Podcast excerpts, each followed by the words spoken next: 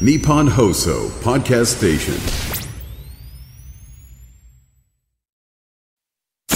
ホッピープレゼンツ看板娘、ホッピーミーナの、ホッピーハッピーバー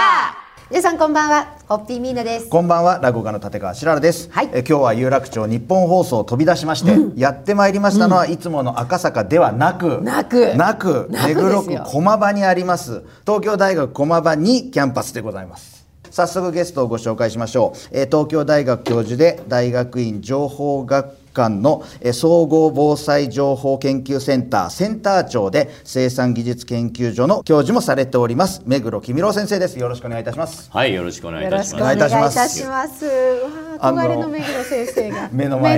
に目の前にお座りになっておりますけれども、ドキドキでございえー今年は関東大震災から100年にあたる節目の年でございまして、えー地震列島で暮らす我々にとってはいつまたどこで大きな地震が起きるか、えー不安の中で暮らしておりますが目黒先生はそのもしもが起きた時に大都市での被害や損害をいかに軽減させることができるかをさまざまな視点から研究されている専門家というご紹介でよろしいでしょうか先生。うん、ギリギリ合格。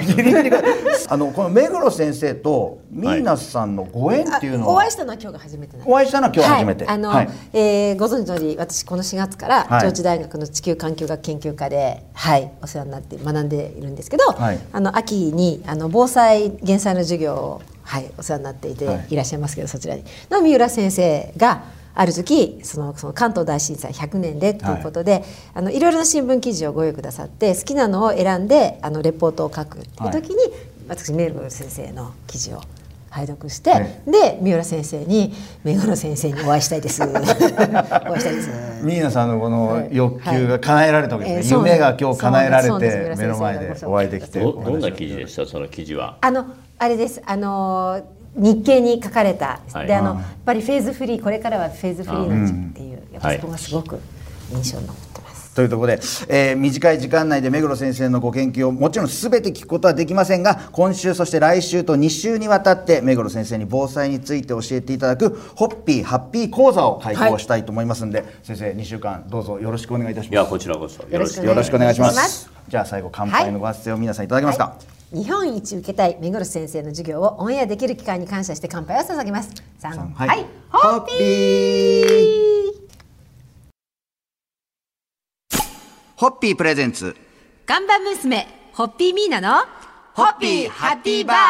皆さんこんばんはホッピーミーナです。こんばんは落語家の立川しららです、えー今夜も東京大学駒場にキャンパスにあります東京大学生産技術研究所の会議室から目黒公郎教授とともにお届けしたいと思います、えー目黒先生は本郷キャンパスにある大学院情報学館総合防災情報研究センターのセンター長もお務めです、えー今夜もよろしくお願いいたしますお願いいたします。はい、よろしくお願いいたします。目黒先生がえー地震や災害の研究を始められたきっかけというのをちょっとお聞きしたいなと思うんですけれども僕の名前、君郎って言うんですよ。はい公の。公にうん郎公に郎なんでね。はい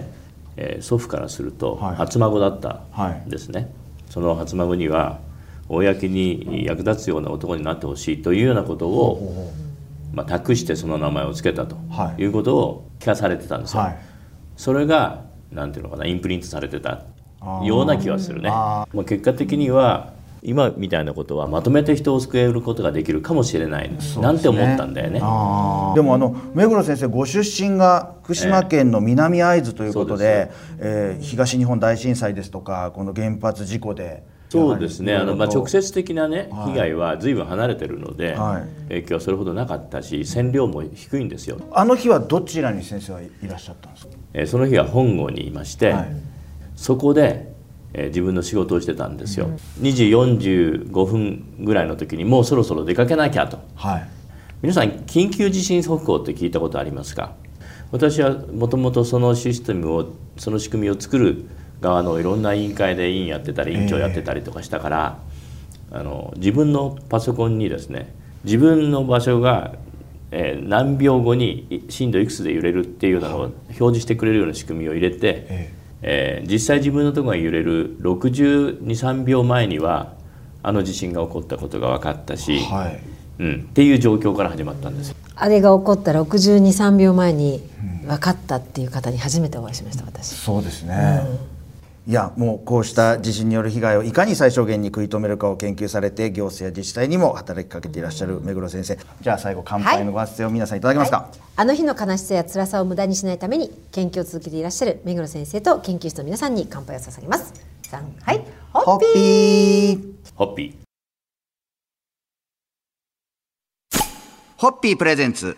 看板娘ホッピーミーナのホッピーハッピーバー。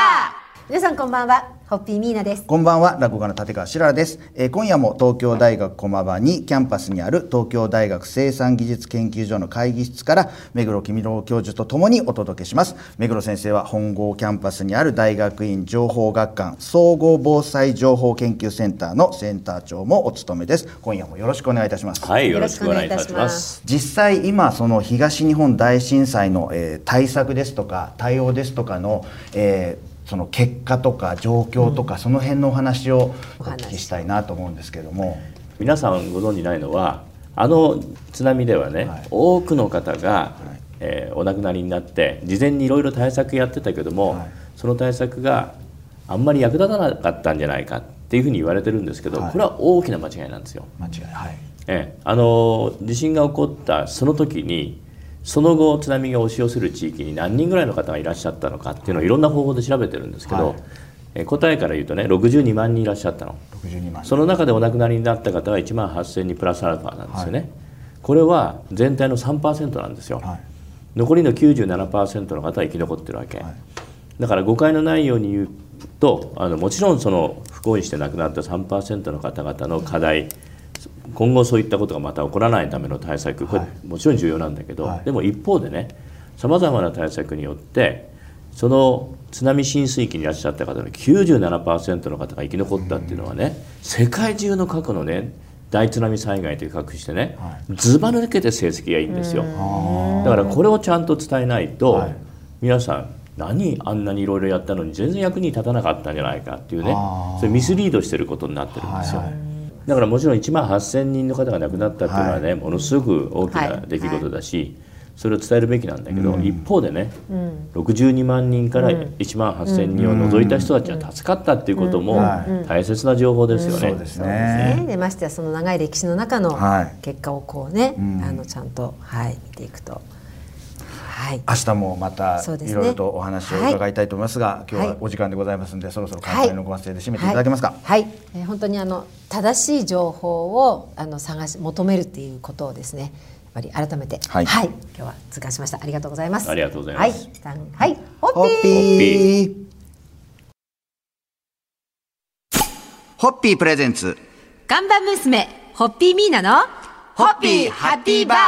皆さんこんばんは、ホッピーミーナです。こんばんは、落語家の立川しららです、えー今夜も東京駒場にキャンパスにあります東京大学生産技術研究所の会議室から目黒公郎教授とともにお届けしたいと思います。今夜もよろしくお願いいたします。はい、よろしくお願いいあたします。りがとうございます。えー1995年1月17日に発生した阪神・淡路大震災この時のお話をちょっとお聞きしたいと思うんですけれども、目黒先生この時は大阪にいらっしゃったそうなんですね非常に皮に、肉な理由で大阪にいたんですよ、うんはい。このちょうど1年前ですね、はい。1994年の1月の17日のやっぱり早朝にロサンゼルスの郊外で地震があったんですよ、はい。ノースリッジ地震というやつね、はいはい。まあ、被害調査をして、は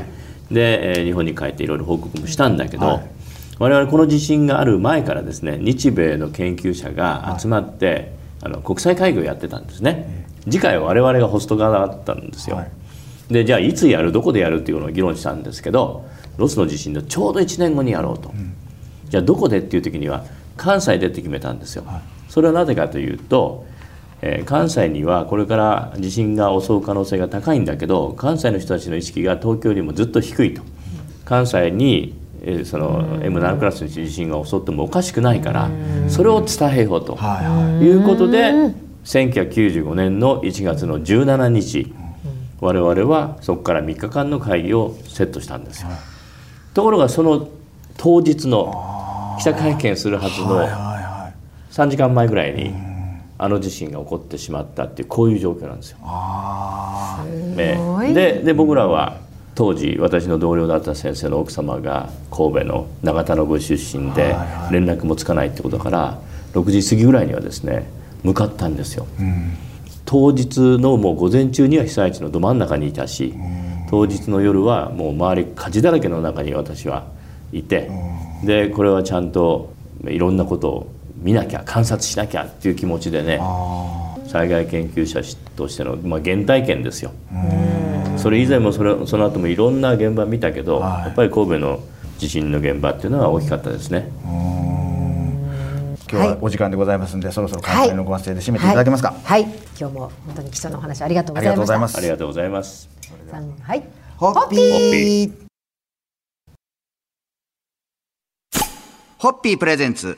看板娘ホッピーミーナのホッピーハッピーバー皆さんこんばんはホッピーミーナです。こんばんは落語家の立川しららです。えー今夜も東京大学駒場にキャンパスの東京大学生産技術研究所にお邪魔しまして都市震災軽減工学と国際防災戦略学がご専門の目黒公郎教授にえーご付き合いいただきます。えー今夜もよろしくお願いいたします。はい、よろしくお願いいたします。今日はですね地震だけじゃなくて富士山の噴火、この件についてちょっと先生にお聞きえっとね、世界中のね、あのー大きな地震、まあ、M9 クラスの地震が起こると、周辺の火山は確実に活性化するんですよ。もうこれは確実ね。はい。で過去に20世紀から以降だと5回6回ぐらいの M9 クラスの地震が起こってるんですけど、はい。全てで周辺の火山が噴火してるんですよ。ですから今後ね M9 クラスの地震が、まあ、一番可能性が高いのは南海トラフの巨大地震なんですけど、はい。これが起こった際には富士山を含めてね、多くの日本の活火山がより活性化して、まあ、噴火するっていうことは十分考えられるんですね。富士山噴火で一番この問題になりそうなことはどんなことになるんですかね？火山灰が、はい。あのかなり広域にね、まあ、その日の風にもよるんですけど、風はいこれが降るとですねいろんな問題が生じるんですよ。